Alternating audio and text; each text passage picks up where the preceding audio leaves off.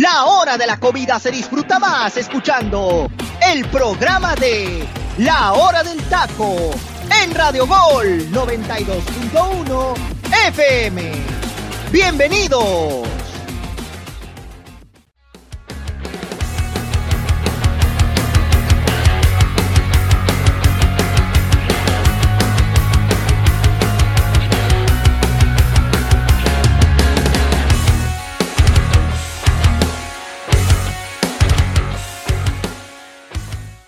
¿Qué tal? Muy buenas tardes, bienvenidos a su programa favorito, como yo cada semana se los digo, su programa La Hora del Taco, el programa de su referencia en Radio Hola Campeona 92.1 FM. Mi nombre es José Luis Macías y junto a mi compañero Freddy López, Ángel Eduardo García y José Ramón Sánchez, que se dio la dicha de volver otro viernes, no se adelantó sus vacaciones de fin de semana y aquí está para acompañarnos y analizar ya el inicio de la jornada 12 del fútbol mexicano, sobre los dos omníferos que tuvimos ayer por la tarde-noche, hablando del encuentro de Atlético de San Luis contra el equipo de Tijuana y Querétaro en contra del equipo de la Franja del Puebla. Pero bueno, antes de analizar eso, los partidos de hoy y lo que resta del fin de semana, presentarán mis compañeros que seguramente traen unas ganas de esta jornada 12 del fútbol mexicano después del sueñito que se pegaron ayer por la noche, ya que la mayoría se anticipó y se preparó para los partidos del día de hoy. Freddy López, un gustazo, hermano, desde la bellísima ciudad de Tijuana. Bueno, digo bellísima por la gente, no tanto por lo que es Tijuana,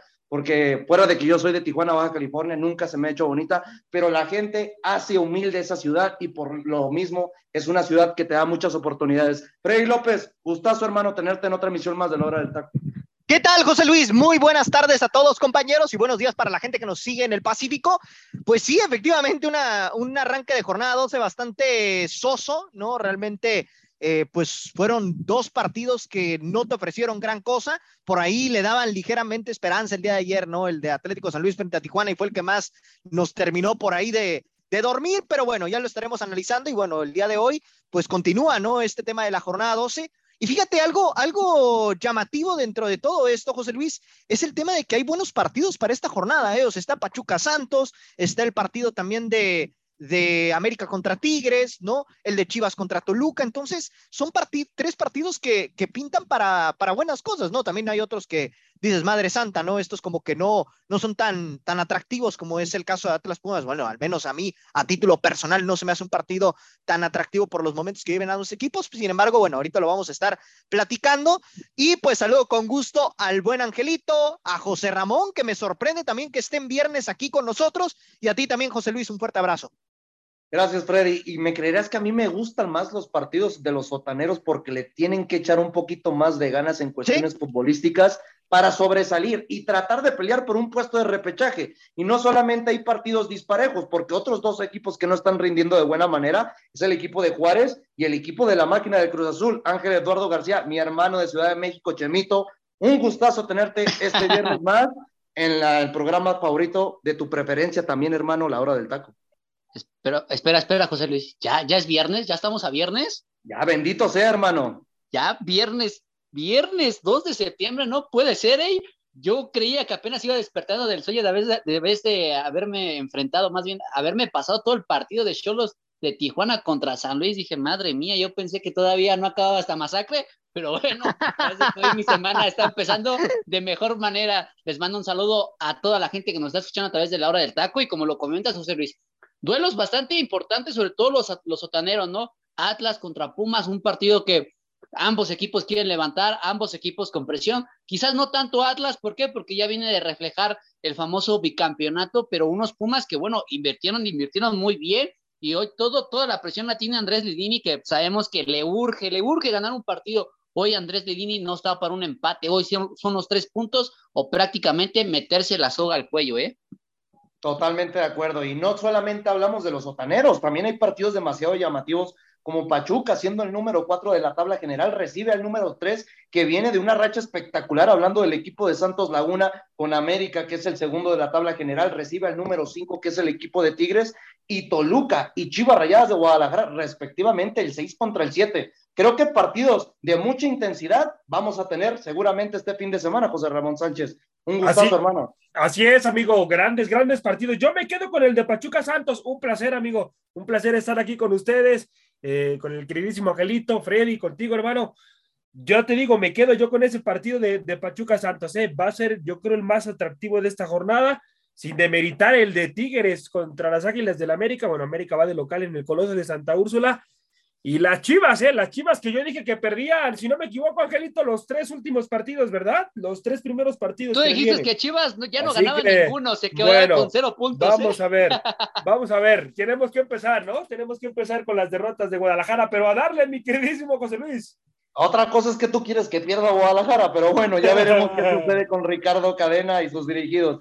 Bueno, primeramente, usted, si tiene problemas para dormir, tiene problemas de insomnio, acuérdese de la fecha del 1 de septiembre del 2022, porque cualquiera de los dos partidos, creo que específicamente hablando del partido que se jugó el día de ayer a las 7 de la noche, Atlético de San Luis recibiendo al equipo de los Cholos de Tijuana, debería guardarlo, grabarlo, para si usted tiene esos problemas, ahí está la solución fácilmente, Freddy. Hablando de tu equipo, principalmente me quedo contigo en esta cuestión de que ya te empezaste a reír, porque seguramente estás muy decepcionado que después del minuto 54, teniendo un futbolista menos el equipo de Atlético San Luis, no pudo sacar al equipo de la frontera un resultado a su favor.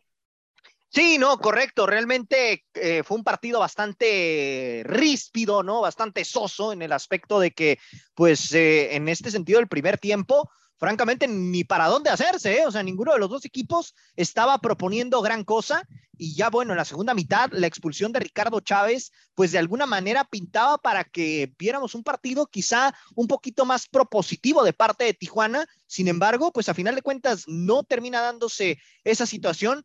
Yo sigo en esa parte que comentaba fuera del aire, me llama mucho la atención la cuestión de Montesinos, ¿no? Que lo vuelve a mantener en la banca para este partido, lo mete de revulsivo, sin embargo, pues al final Xolos pues, no termina de responder en el terreno de juego, y es un empate sin goles que a final de cuentas creo que, como bien lo dijo el teacher Delfino Cisneros ayer, ¿no? Que le mandamos un saludo y que bueno, no pudo estar el día de hoy con nosotros, que bueno, ya van varios viernes que por ahí se nos pierde el buen teacher, y pues bueno, en ese sentido no podían perder los dos, nomás porque no había por ahí manera de hacer que los dos perdieran, ¿no? Porque la verdad es que el partido no daba para mucho, y francamente, pues, un empate a 0 que, pues, deja a los dos equipos en situación ahí compleja, ¿no? Para el tema del repechaje, y bueno, una situación que también a Tijuana le puede perjudicar de cara a los duelos que se le vienen ya para el cierre de la temporada, porque hay un dato, José Luis, desde que se creó este formato de repechaje, Xolos es uno de los equipos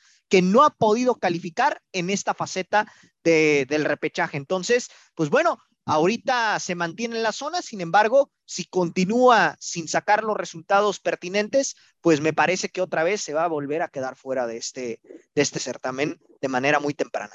Y pinta, Freddy, para que vaya a hacer otro torneo más con Ricardo Baliño al frente para que Xolos no califique, porque cada jornada vemos que modifica, si no es a algún futbolista, es la alineación, entre otras cuestiones. Realmente sí, correcto. Nos damos cuenta que el técnico argentino todavía no tiene planificado lo que quiere proyectar, ¿no? Con este equipo de los Xolos de Tijuana. Angelito, en la primera mitad vimos un partido, podemos decirlo parejo, por la cuestión de que solamente tuvieron un tiro al arco, pero después de la expulsión del equipo de Atlético San Luis, Xolos tuvo más de 30 minutos para poder aprovechar esa ventaja y solamente tuvo 2 tiros al arco. Nos damos cuenta que todavía de este resultado 0-0 les da la oportunidad de estar en puestos de repechaje, hablando que Atlético San Luis se encuentra en la posición número 9 y el equipo de Tijuana en la posición número 10. Tan así de solemne u oportunista en nuestra bendita Liga MX para que nos brinden estos tipos de partidos.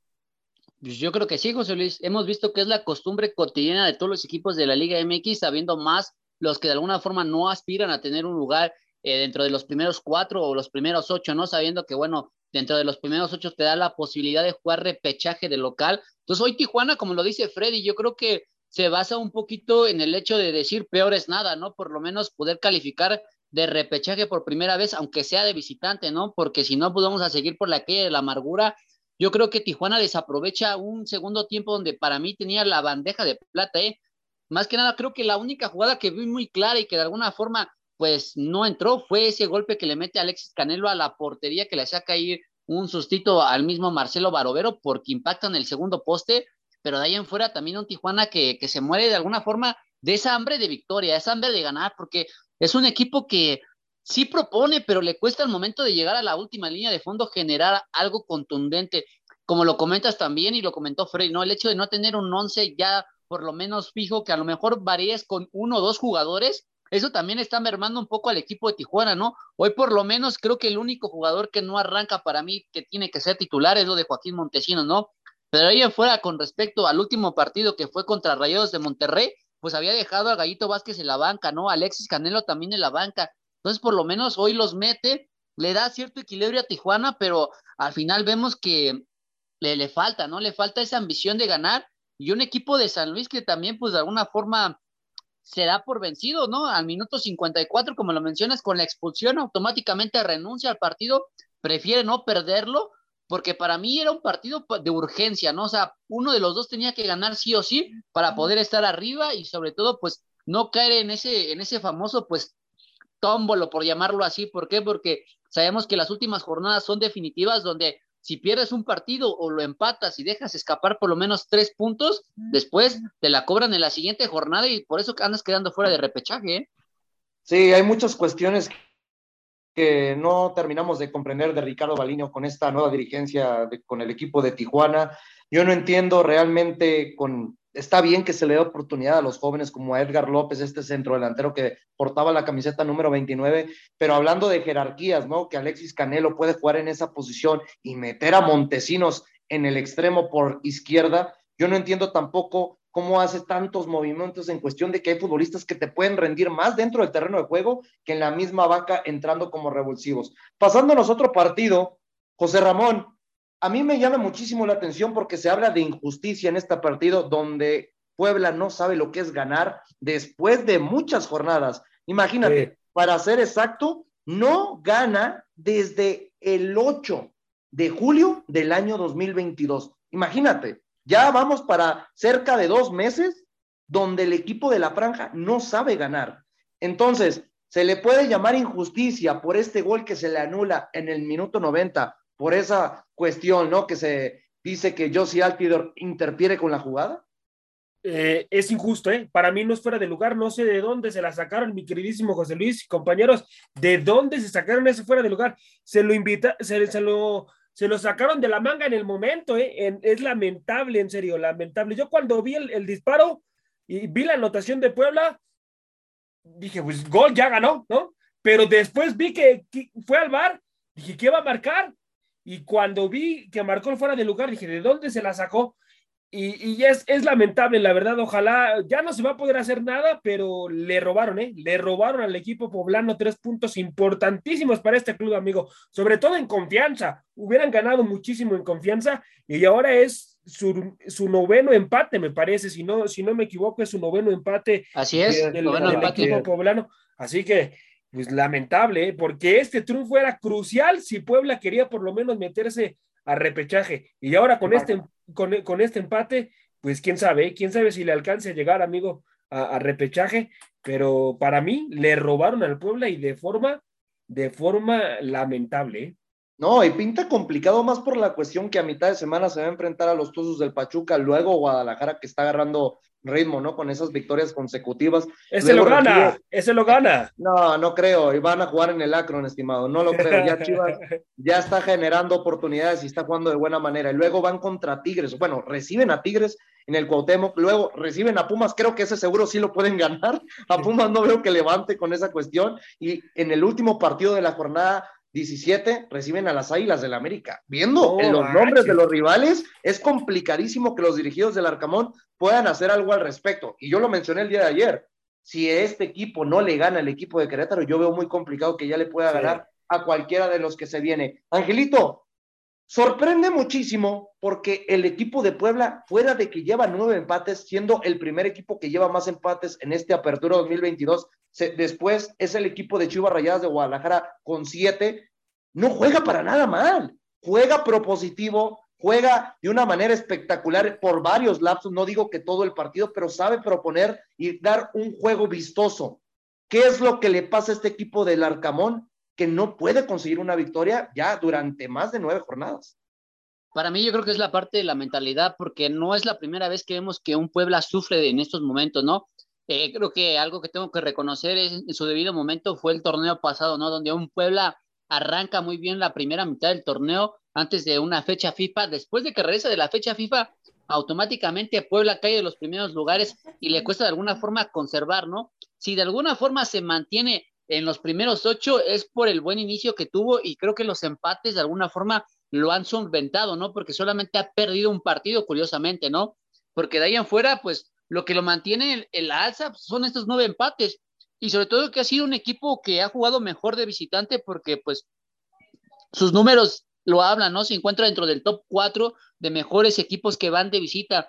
Para mí lo de Querétaro deja mucho que desear, porque sabemos que enfrentaba un equipo inferior, que por lo menos sabíamos que Querétaro le iba a competir, pero era para que el nivel de Puebla, con los jugadores que tiene actualmente, no le ocasionara ningún tipo de problema.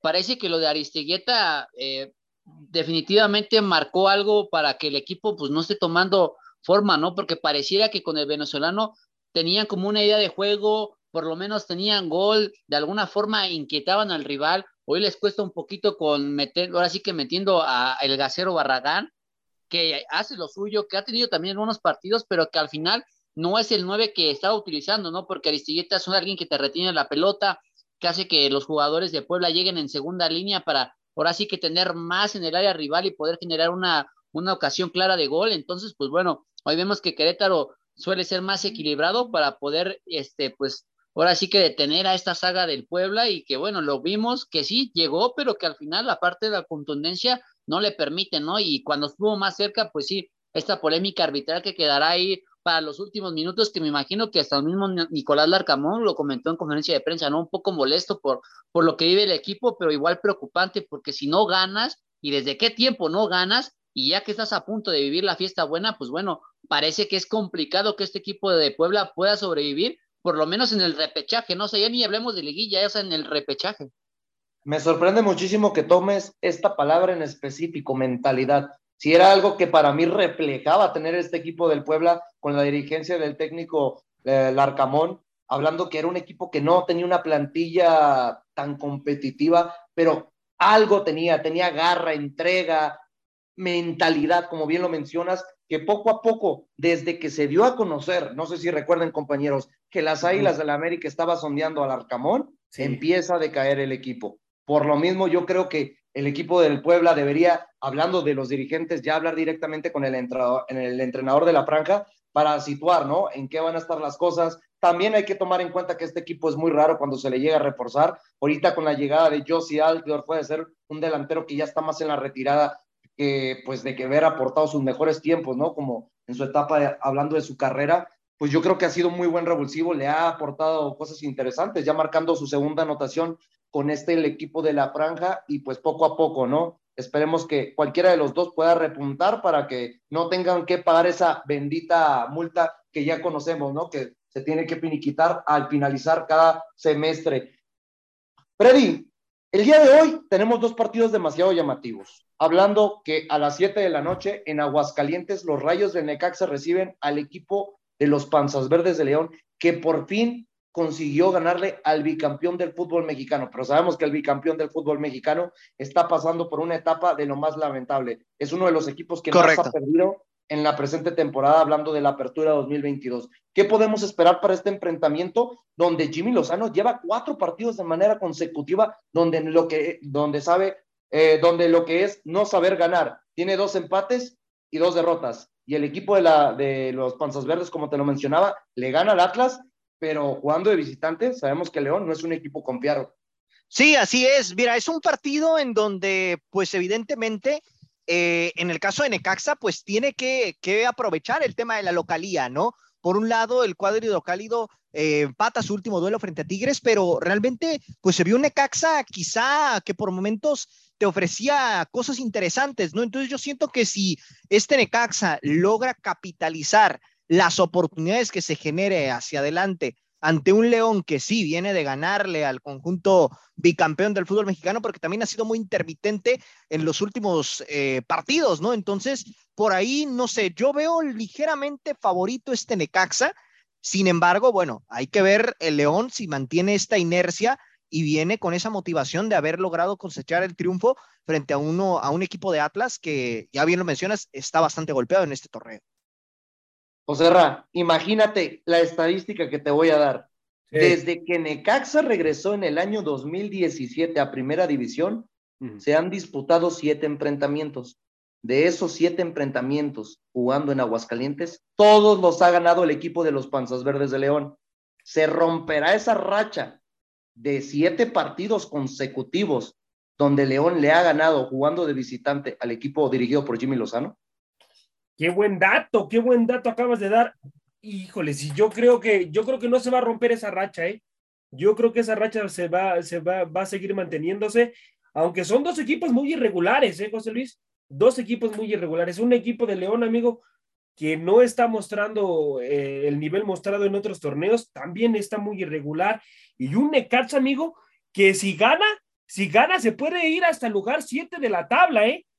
Puede irse hasta el lugar 7. Claro, faltando todavía a Guadalajara jugar su partido, y obviamente Xolos, pues pidiéndole a los dioses, que no gane Necaxa, porque también lo bajarían ya, lamentable. Así que Necaxa, que si gana, va a mover la tabla de una manera muy interesante, ¿eh? Va a ser un partido muy atractivo porque ambos clubes están jugando grandes cosas. León está en el lugar 13, amigo, así que también ahí va a estar peleando todavía el repechaje, ¿eh? Está exactamente a un lugar para meterse en zona de repechaje.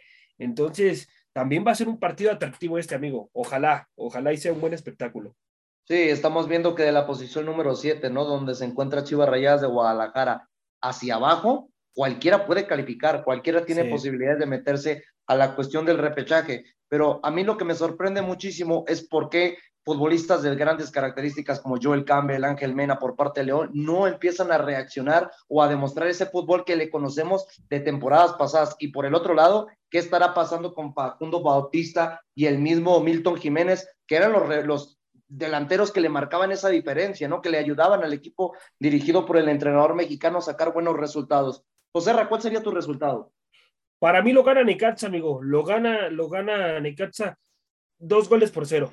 Yo creo que chinga, acabas de decir que no se rompe la racha, hermano. Sí, yo también ya me confundí. Sí, pero para mí. A ver, ya no entendí nada. ¿Se rompe o no se rompe, pues? Creo que toda la gente se confundió. No gana Necaxa. No se rompe la racha, pero gana Necaxa. Pero sí gana Necaxa. No, yo creo que sí se rompe la racha, amigo, y lo gana Necaxa 2-0. Okay. Por el momento que está viviendo este club, amigo. Está en mejor momento que León. León sí está muy irregular, sobre todo en zona defensiva. Es preocupante lo de este León en zona defensiva, amigo. Así que lo gana Necaxa 2-0. Ok, Angelito, resultado. Complicado, la verdad es que Necaxa como local es uno de los peores, De 5 partidos solamente ha podido ganar 2 y ha perdido 3. Para mí yo creo que este partido lo termina perdiendo por la mínima contra los Panzas Verdes de León. Creo que sienten un mejor momento después de haberle pegado al bicampeón, independientemente del momento que esté pasando. Yo creo que ganar un 4-1, pues te deja sensaciones por lo menos tranquilas de que tienes gol, que tienes llegada y que generas oportunidades, y que por lo menos un primer partido donde tu defensa no sufre, ¿no? Porque León no estaba acostumbrando a que le metían 4 goles por partido, 3 goles por partido, ¿no?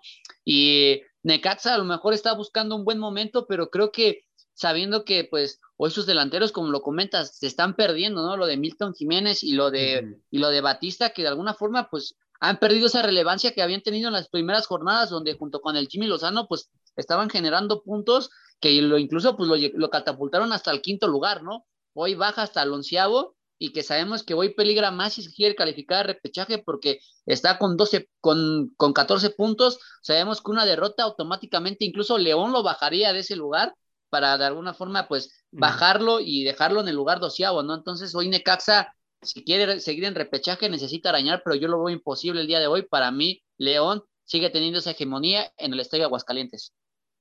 Freddy, ¿con qué resultado te quedarías?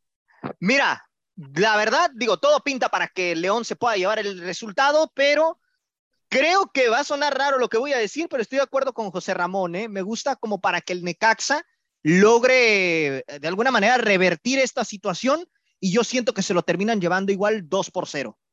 Yo creo que igual vamos a hacer 3 al favor, pero lo termina ganando 1-0 el equipo de los Rayos. Para mí el gran problema, lo acaba de mencionar mi compañero José Ramón Sánchez, la defensa del equipo de los Panzas Verdes de León. Llevan 21 goles en contra en esta presente temporada, en comparación que los Rayos tienen 15. Así de que poco a poco tendrá que trabajar, hablando específicamente en cuestión de, ya hablando del partido, hablando de Jimmy Lozano, ¿no? Que yo creo que tiene mejor conocimiento del fútbol mexicano que Renato Paiva. Por lo mismo, ya tiene un punto a su favor en este enfrentamiento. Vámonos al otro. Oye, José Luis, sí, dime, no sé qué más me sorprende, si el que estemos 3 de acuerdo con que se lo puede llevar Necaxa, o que ya van 2 programas consecutivos en el que coinciden tú y José Ramón, ¿eh? A ver, pero son resultados, estimado, calmado. Creo que en esa cuestión... Ayer pasó lo mismo, ¿eh? O sea, más es que de ser unas petardeces el teacher Cisneros, que por Dios santo, ¿eh? No, y después de las roqueadas que le estaba tirando el teacher Delfino Cisneros, sí, pues ya hay que entender un poquito, ¿no? Saludos, pero y bendiciones al teacher, de veras. Necesitaba un apapacho, mi buen José Ra.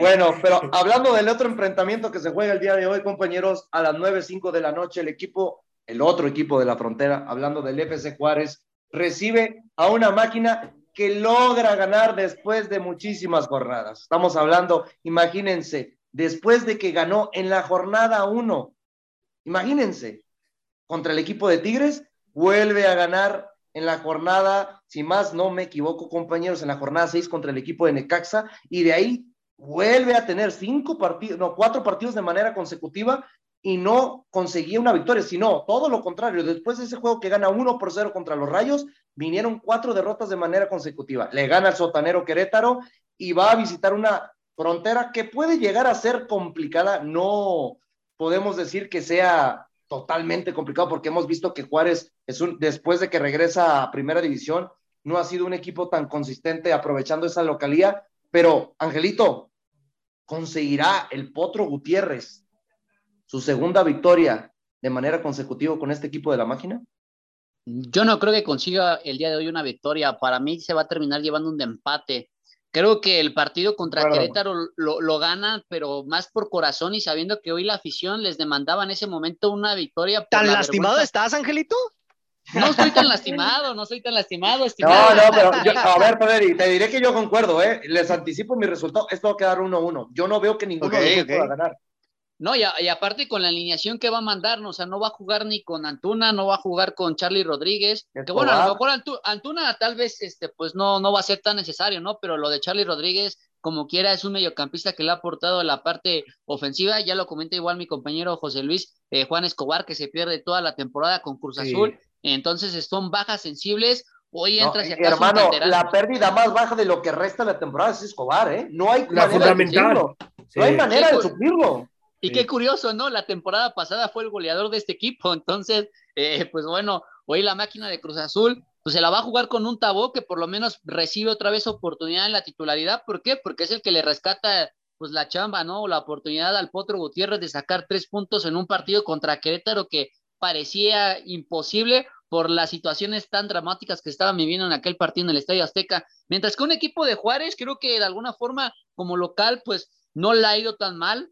No ha perdido, pero pues ha empatado, ¿no? Y aparte, pues viene con esa situación de que pues quiere aguardarle un poquito la fiesta a Cruz Azul, y me imagino que va a intentar por lo menos ganar. Yo creo que se va a quedar con las ganas el equipo de Juárez.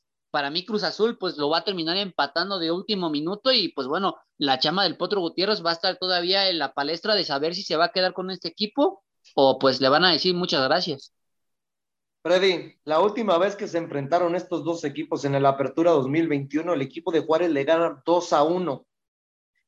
Volverá a conseguir un triunfo a favor de Hernán Cristante, el equipo de la frontera, el otro equipo de la frontera, para que no te ilusiones de que no hablamos de los Cholos, hablando de FC Juárez, de que nos quedamos la mejor esperando. Frontera, José Luis, la mejor frontera, porque ahí viene el Noa Noa y todo eso, No, y deja tú, lo que me sorprende a mí, no, la mejor frontera es la de Tijuana, hermano, y te lo digo por algo. Pero bueno, hablando... correcto, Angelito. Hablando de FC Juárez, yo creo que nos quedamos todavía esperando dónde está Darwin Machís, dónde está Gabriel Fernández, entre otros futbolistas que tienen buenos reflectores. Por lo mismo te pregunto, ¿conseguirá su segunda victoria de manera consecutiva contra la máquina jugando de local?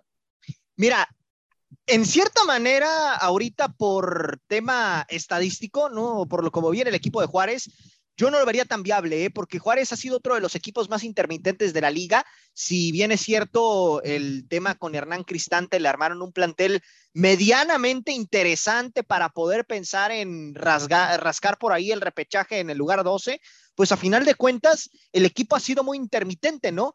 Y en ese aspecto, bueno, Cruz Azul, que a lo mejor viene de apenas conseguir esta victoria frente al conjunto de Querétaro, pues de alguna manera le dio un envío anímico, ¿no? Muchos dicen la baja de Escobar, evidentemente puede pesar por toda esta situación que viene detrás. Sin embargo, algo por ahí me dice que el equipo de Cruz Azul sigue teniendo una mínima ventaja para poder llevarse este encuentro, Yo no vería descabellado que el equipo de Cruz Azul pudiera ganar este partido por... Yo le veo un 1-0 o 2-1. En favor de la máquina. Wow, entonces te quedas con que la máquina gana. Sí, José Ramón, para resultado. Mí. Para mí lo gana el Cruz Azul, amigo. Lo gana el Cruz Azul. Yo creo que en el Azteca lo ganó a base de riñones, hay que decirlo, porque no en base a algo futbolístico, a una presentación futbolística adecuada, sino que lo ganó en base a lo que lo había que ganar. Como sea, lo ganó Cruz Azul. Y bueno, ojalá y empiecen los buenos resultados. Es el que veo un escaloncito arriba por el arriba de Juárez, amigo. Juárez no tiene cabida, no tiene un sistema de juego claro, así que Cruz Azul tiene que aprovechar y sacar el resultado, amigo. Yo no creo que la verdad la máquina pueda conseguir su segunda victoria de manera consecutiva, más por la cuestión, ¿no?, que acaba de mencionar mi compañero Ángel Eduardo García, que son bajas demasiado sensibles, ¿no? Hablando de Charlie y Juan Escobar, por lo mismo, pues ya él se los había anticipado, me quedo con el empate igual que mi compañero.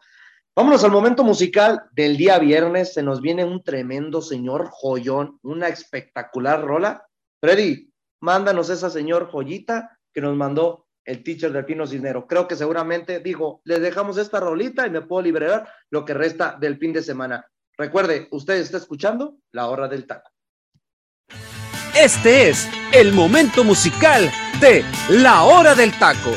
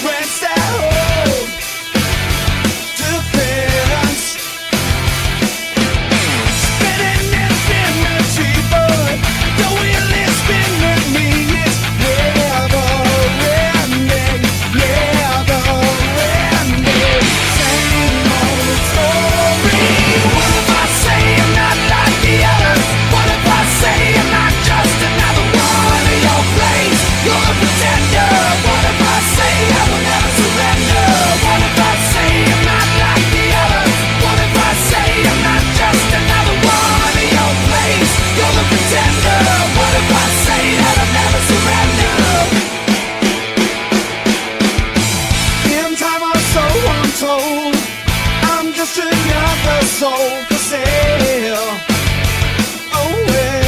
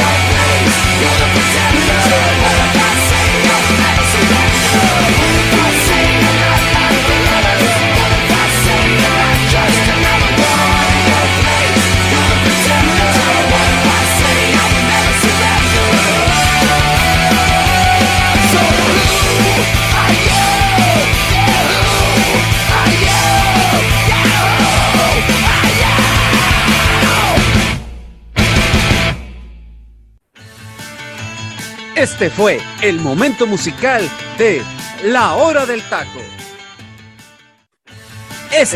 Estamos de vuelta en su programa favorito, La Hora del Taco. ¿Qué señor rolón nos dejó el teacher? Como les mencionaba antes de escucharla, que la canción se llama The Pretender de Foo Fighters. Angelito, cuéntanos la anécdota o la experiencia para que la gente se relacione con esta espectacular joyita de canción. Ah, su madre, debe de estar orgullosa la mamá de Dave Grohl, la verdad es que tremendo rolón que hace este vocalista de los Foo Fighters.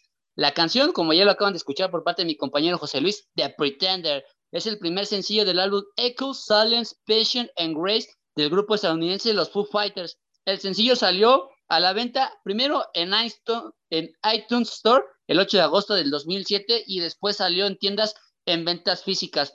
Fue parte de la banda sonora del videojuego Tony Hawk's Proving Ground. En 2008 fue nominada a la mejor interpretación de hard rock y sobre todo a la mejor grabación y mejor canción de rock. Una tremenda rolota. Obviamente, pues bueno, como sabemos, esta canción pues trata de explicar un poquito las actividades de las personas que tienen autoridad, que tratan de alguna forma mantenerse en el poder y utilizan de todas las maneras formas de mentir y fingen controlar las creencias y emociones de los ciudadanos. El orador explica a estos pretendientes debido a su sed de poder. Se aseguran de mantener a sus seguidores en la oscuridad para poderlos controlar continuamente. Y así es como a medida de que va desarrollándose la canción, vemos que van causando algún tipo de malestar, sobre todo para poder controlar a cada una de las personas que no están de acuerdo con lo que están viviendo. Y así que, mi querido José Luis, este fue el momento musical de La Hora del Taco, The Pretender, por la banda Foo Fighters del año 2007. Muchas gracias, Angelito. Extraordinaria explicación de esta buena canción. José Ramón, Freddy, les preguntaría, pero yo sé que no la conocen. Esperemos que hagan caso y cada semana apunten en su libretita que tienen al lado en cada programa sobre estas grandes canciones. Y les preguntaría brevemente, bueno, sí les voy a preguntar brevemente, no voy a ser grosero, aquí tenemos educación. ¿Ya han escuchado esta gran canción, hermanos? No, yo nunca la había escuchado. Apúntala, hermano, en tu libretita sin ninguna duda. Por dos, hermano, por dos. En alguna ocasión, quizá por ahí me tocó oírla en la radio, evidentemente, pero la verdad no lo recuerdo con franqueza. No, y se fueron más populares en MTV, en su momento. Sí, totalmente. Sí, pero a ver, Angelito, a ellos creo que no les tocó esa etapa de MTV, por eso la etapa buena de MTV no les tocó a mis compañeros. Ellos creo que les tocó todavía Acapulco Show, ¿verdad? Ándale, exacto. Eso a mí, hermano, imagínate, ni eso pero me tocó a mí. No, imagínate qué jodida está la televisión para mi compañero Freddy. Pero bueno, ya vámonos a la actividad del día sábado porque hay partidos demasiado llamativos y a las 5 de la tarde Pachuca recibe al equipo de Santos Laguna. Un partidazo, yo creo que en cuestión, hablando al parejo, no tomando más en cuenta por lo mediático que puede ser un América contra Tigres, yo creo que por la afinidad, ¿no?, que tienen el equipo de los Toros del Pachuca, que está demostrando sacar 4 victorias de sus últimos 5 partidos, igual que el equipo de Santos, con 4 victorias y una derrota por las dos ambas partes, pinta para hacer un partido con muchos goles, espectáculo y calidad futbolística, Freddy. Sí, efectivamente va a ser un partido bastante interesante en ese sentido y bueno, vamos a ver, ¿no?, de qué son capaces estos dos equipos de ofrecernos en el terreno de juego. Es un partido atractivo en donde me parece que bueno, aquí se tiene que aprovechar el aspecto de la generación de juego, ¿no?, de parte sobre todo del conjunto local y bueno, vamos a ver qué termina sucediendo. Es uno de los partidos atractivos de la jornada y que evidentemente pues tiene para grandes cosas. Esperemos que no nos termine decepcionando como tantos partidos que pintan ser juegos de la jornada y que a final de cuentas nos terminan decepcionando. Exactamente. Y bien lo mencionamos antes de tocar los análisis concretos, Ángel. 3 contra 4 de sus últimas 5 victorias, 4 por ambos lados victorias, hablando, y una derrota también por ambos lados. Espectáculo puro. Jugando por parte de los dirigidos por Almada o por los de Pentanés. Yo espero que haya por los dos, O sea, yo quiero que sea un partido el día sábado. Creo que es el partido donde yo tengo guardadas mis palomitas, mi refresco, mi lugar preferido para poder ver ese partido, porque creo que va a ser un encuentro donde tienen que sacar chispas los entrenadores, no solamente los jugadores. Creo que el momento que viven ambos es bastante peculiar.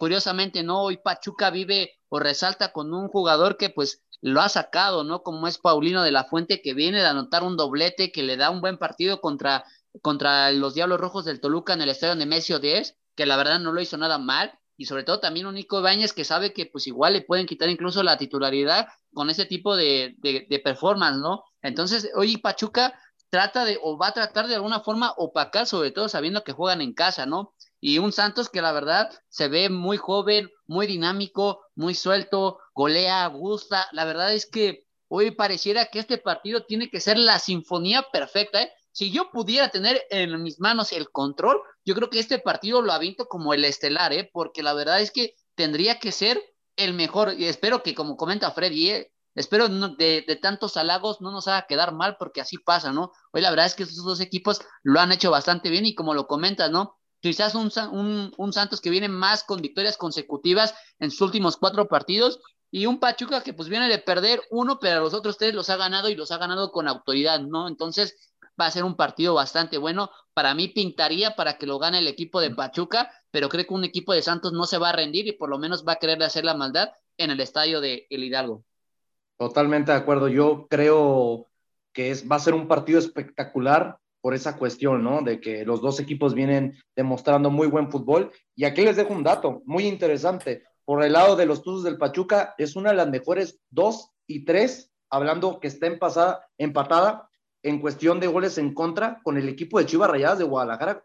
Así de sorprendente ha sido el trabajo a la defensiva de los dirigidos por Almada. Y un dato... sí, dime, Angelito.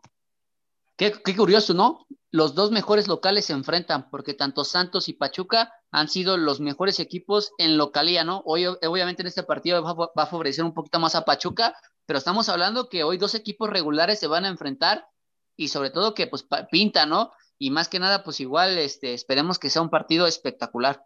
Exactamente. Para irnos cuestión breve, Pachuca, una de las mejores 3 defensas de lo que llevamos de la apertura 2022, y Santos empatada con las Águilas del América como la mejor delantera de la apertura. Vámonos con resultados. Joserra, ¿quién crees que se lleve el encuentro entre Pachuca y el equipo de Santos? Para mí lo gana Santos, amigo. Lo gana Santos 2-1. Va a ser un gran partido, pero me parece que quien gane la media cancha de ese encuentro, amigo, se lleva el partido. Totalmente de acuerdo. Yo creo que lo gana Santos 2-1. Ok, Angelito, te quedas con Pachuca. Pachuca, partido de altas, lo gana 3-2. Ok, Freddy. A mí me gusta como para que sea un empate con goles, hermano. Yo le veo tintes para un 2-2, fíjate. Ok, yo concuerdo con Angelito. Yo creo que va a ganar 2-1 el equipo de Pachuca, y también son altas 2-1. Así que esperemos, ¿no? No nos decepcione este gran enfrentamiento entre el número 3 y el número 4. Rayados de Monterrey recibe al equipo de Mazatlán, que vemos que Rayados no deja de sorprender, ¿no? Por la cuestión de que es uno de los primeros 3 equipos en la temporada regular, viendo que Víctor Manuel Bucetich ya ha terminado de encontrar varios factores, hablando de sus futbolistas y hablando que es el número 1 de la tabla general después de ganar ese 0-3 en contra de los Cholos de Tijuana. De los últimos 5 enfrentamientos que ha tenido el equipo de Mazatlán, solamente ha perdido uno, y fue el último enfrentamiento. Venía teniendo muy buena racha y claramente tratará de tener aspiraciones para llegar al repechaje del fútbol mexicano. Freddy, ¿qué podemos esperar de este enfrentamiento entre Rayados y el Rayados? Sí. Mira, un partido interesante por la parte de Rayados, ¿no? Que sabemos que Monterrey es un equipo que no por nada hoy en día mantiene el liderato general, es un equipo bien conformado, un equipo que creo yo que poco a poco viene demostrando cosas muy interesantes, y que creo que es una buena oportunidad para el equipo regiomontano de continuar con su racha, ¿no? En el aspecto de que sí, Mazatlán hemos comentado que juega por momentos de forma interesante, sin embargo, también pues en el último partido dejó mucho que desear, volvió prácticamente a las mismas andadas que le veníamos viendo a lo largo de las primeras jornadas, y esto a final de cuentas pues pinta para que el equipo de Monterrey pueda ganar, y me atrevo a decir por una diferencia importante, ¿no? Ya veremos si Mazatlán logra plantear un partido distinto en donde podamos ver quizá un poquito más de competencia, pero en el papel el equipo de Rayados pinta para que se lleve el resultado por un marcador abultado.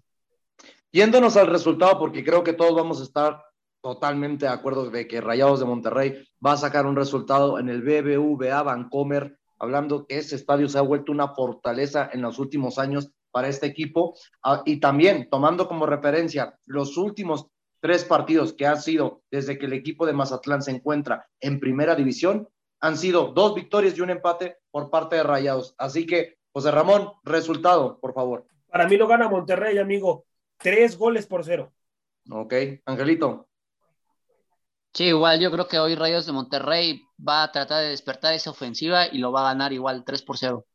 Ok, entonces todos vamos a estar totalmente de acuerdo, como se los anticipaba. Todos quedamos con un resultado de 3-0. Correcto. Bueno, pasándonos al otro enfrentamiento que se jugará a las 7:05 p.m. El equipo de Atlas, el bicampeón del fútbol mexicano, que aunque usted no lo crea, para que no se den cuenta de las falencias que da nuestro fútbol mexicano, el bicampeón se encuentra en la posición número 16 y recibe al lugar número 17, el equipo de los Pumas.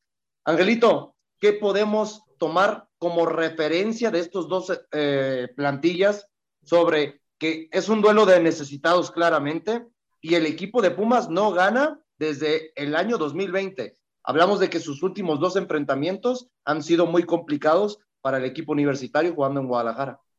Sí, y hablando Guadalajara en general, sobre todo, bueno, más bien en el estado de Jalisco, ¿no? Donde va a visitar por última vez Pumas, que no puede ganar, ¿no? Entonces, para mí va a ser un partido que se le va a complicar.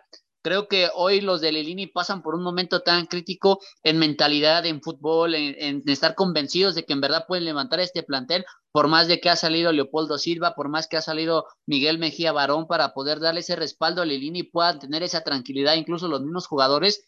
Yo creo que hoy Pumas, para rescatarlo, vamos a necesitar, yo creo que muchos psicólogos, muchas películas de motivación de Rocky Balboa, no sé, porque la verdad es que yo veo imposible que estos Pumas puedan alzar, porque cuando tuvieron un partido para haberlo ganado y sobre todo quitarse esa lápida de Dani Alves, que hoy casi pues prácticamente todos lo señalamos en ser el culpable, porque curiosamente el equipo no gana y aparte en cuestión de funcionamiento ha bajado bastante, que para mí pasa más por eso que el hecho de ganar un partido. Creo que hoy el equipo de Atlas va a encontrar una confianza y pues va a poder reapuntar para encontrarse con otro triunfo en el Estadio Jalisco y unos Pumas que se van a hundir aún más y que la probable estancia de Lillini quede más que nada en juego, porque por ahí para mí es que ya van a empezar a sonar varios teléfonos de algunos directores técnicos. No, Andrés Lillini, solo hablaron con él, muchachos, les doy el dato, para que esté dirigiendo 6 partidos, y le exigieron levantar el equipo en los 6 partidos que quedan.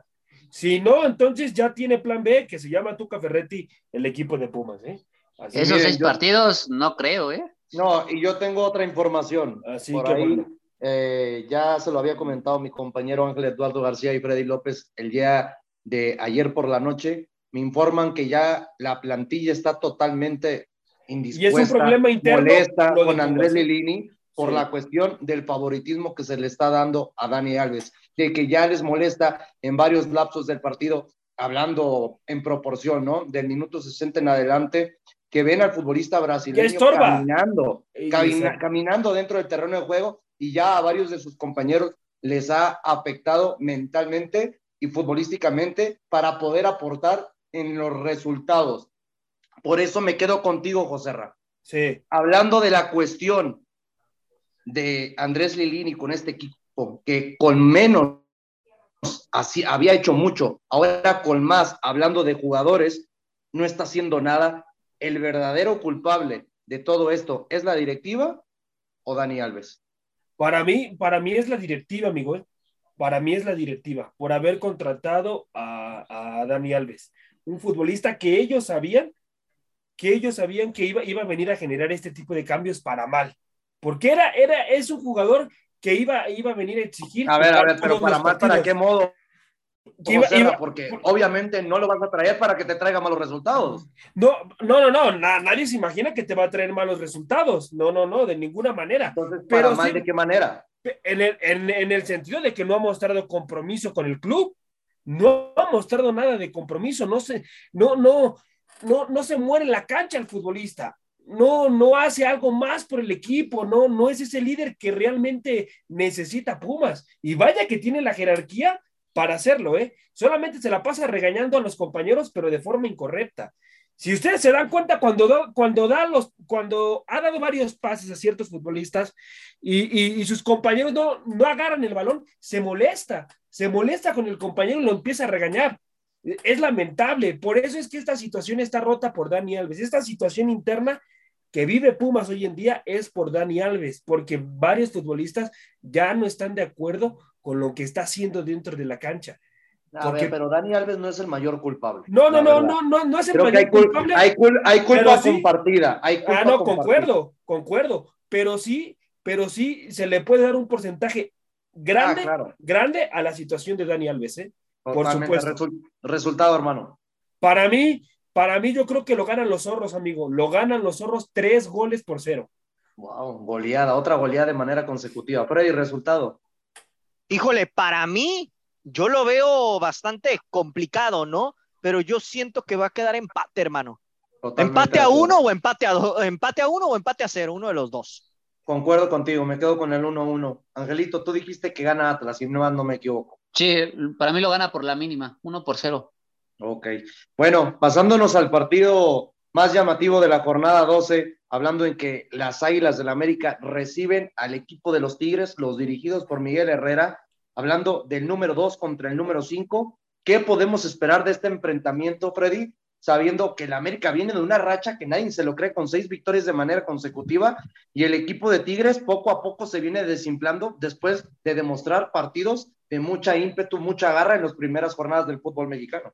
Sí, correcto, es un partido atractivo por los momentos, ¿no?, que vive hoy en día el conjunto de América, en el sentido de que, bueno, ya lleva 6 victorias en forma consecutiva y pues la afición americanista pues está esperanzada, ¿no?, en poder continuar con esa racha ganadora. Sin embargo, bueno, enfrente van a tener unos Tigres que, si bien es cierto, en el último partido pues les costó, ¿no?, el tema de poderse llevar el resultado frente a Necaxa. Es un equipo bien armado, un equipo conformado, y que aparte van a tener a su verdugo delante, que es el mismo francés, el amor de tu vida, José Luis André Pierre Guignac.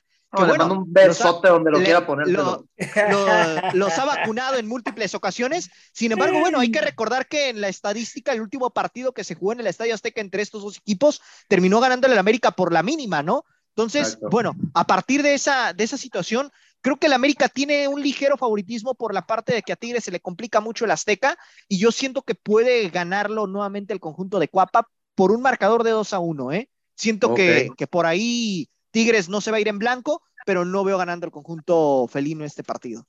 Creo que todos vamos a ver un poquito, pero va a ser, creo que, medio escalón por encima de las Águilas del América.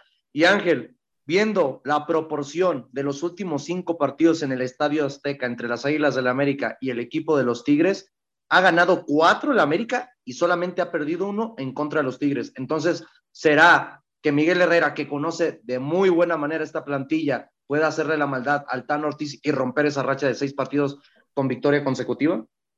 Yo lo veo bastante complicado, sabiendo al momento que vive Tigres, porque no es tanto por los resultados. Yo creo que me preocupa un poquito la cuestión de este equipo felino en la situación del gol, ¿no? Que solamente en los últimos 3 partidos que ha disputado ha metido solamente 1, ¿no? Y fue un gol de André Pierre Gignac de último minuto para rescatar un punto en el partido contra Pumas, ¿no? De ahí en fuera una máquina en cuestión de una América, ¿no? Que hoy es una máquina que avasalla, que hoy no perdona, que si le das una oportunidad, le das un espacio, este equipo de las Águilas del América te vacuna. Y sobre todo, como lo comentas en este dato, ¿no?, Tigres no ganan el Estadio Azteca desde el 2019 en aquel partido de cuartos de final de ida, ¿no? Después de ahí, exacto, América ha tenido una paternidad en el Estadio Azteca, donde le ha ganado a los Tigres, incluso también en el Volcán, ¿no? Entonces, para mí, hoy suele ir más como favorito este equipo del Tan Ortiz, que incluso para mí lo estaría ganando un 3-0 de una forma avasalladora, y creo que Miguel Herrera se va a quedar con esas ganas de por lo menos poder ganar en el Azteca con otro equipo que no lo ha podido hacer, ¿eh?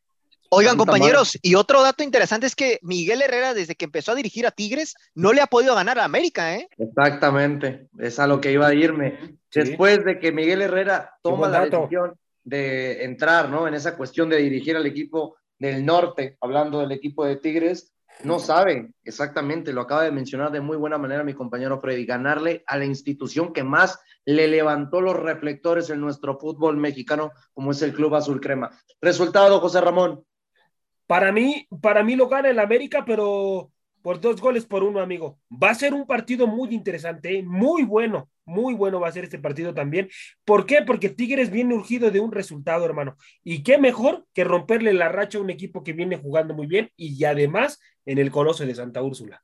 Concuerdo con mis compañeros en cuestión de que América gana y va a ser un partido de altas. Seguramente va a haber espectáculo en el Estadio Azteca y va a ser un resultado 3-2. Ya para cerrar el programa y cerrar la jornada 12 del fútbol mexicano, Toluca el día domingo a las 5 de la tarde recibe a las Chivas Rayadas de Guadalajara, un equipo de Toluca que poco a poco nos demuestra lo que es el Toluca hablando de los últimos años en los torneos cortos del fútbol mexicano, una realidad de que empieza de muy buena manera normalmente y termina cerrando muy mal la temporada regular. Viene de sus últimos 5 enfrentamientos con 2 victorias, 2 derrotas y un empate. Pero aquí lo trágico para el equipo dirigido por Nacho Ambriz es que viene de sus últimos 3 partidos sin ninguna victoria, un empate y 2 derrotas de manera consecutiva. En contra, el equipo de Chivas Rayadas de Guadalajara, que despertó con Ricardo Cadena, en sus últimos 5 enfrentamientos tiene 1 derrota, 3 victorias y un empate. Y 3 victorias de manera consecutiva. Joserra, Chivas, sí, te la sigues guardando de que no va a ganar ninguno de los partidos que le restan de la temporada regular. Para mí no gana, ¿eh? No gana ningún partido de lo que le queda de esta temporada al Club Guadalajara. No lo gana, y este Toluca sí vino a la baja, pero también sabe Nachito Ambriz que es un partido importante en el cual tiene que levantar el equipo sí o sí. Se encuentra en el lugar 6 en este momento de la tabla general, y si quiere subir peldaños, tiene que imponer condiciones. Así que bueno, me parece que el equipo de Toluca termina llevándose los 3 puntos, un 3-2, amigo. Toluca. Ok, hablando de presente, Freddy, como se los mencionaba, 3 victorias de manera consecutiva de Chivas Rayadas de Guadalajara y 2 derrotas y un empate por parte de Toluca. Y sabemos que es una cancha que se le facilita mucho al equipo de Guadalajara. ¿Correcto? ¿Tú realmente ves que Toluca no va a perder contra Chivas con esta buena racha y funcionamiento dirigido por Ricardo Cadena? Mira, evidentemente lo de Guadalajara en el Nemesio 10 es un estadio que no se le ha complicado en los últimos años, ¿no? En ese aspecto, Guadalajara creo que pues viene de alguna manera sacando mejores resultados que el Toluca. Sin embargo, sabemos que este partido últimamente ha sido un clásico empate, ¿no? Entonces, yo me quedaría mucho con ese resultado, hermano. Me gusta como para que sea un empate a 1, un empate a 2 este partido. Lo tomas como referencia del último enfrentamiento, me imagino. Correcto, así es. Ok. Angelito, resultado de este enfrentamiento entre el equipo de los choriceros contra las Chivas Rayadas de Guadalajara. Para mí lo gana Chivas 2-1. Concuerdo con mi compañero, yo también creo que Chivas Rayadas de Guadalajara gana y creo que va a ganar con autoridad, porque ya encontró un funcionamiento y creo que va a ganar un 2-0 a 3-1. A nombre de mi compañero José Ramón Sánchez, el mismo Freddy López y Ángel Eduardo García, mi nombre es José Luis Macías y fue un placer traerle la previa de los partidos restantes de la jornada 12 del fútbol mexicano. Que tengan un excelente fin de semana, nos vemos, hasta la próxima. Gracias por haber sintonizado una emisión más de La Hora del Taco. Recuerda que de lunes a viernes nos puedes escuchar en punto de las 2 de la tarde hora centro, 12 del Pacífico, con la mejor información, tema, debate, polémica, análisis y mucho más, a través de Radio Gol 92.1 FM.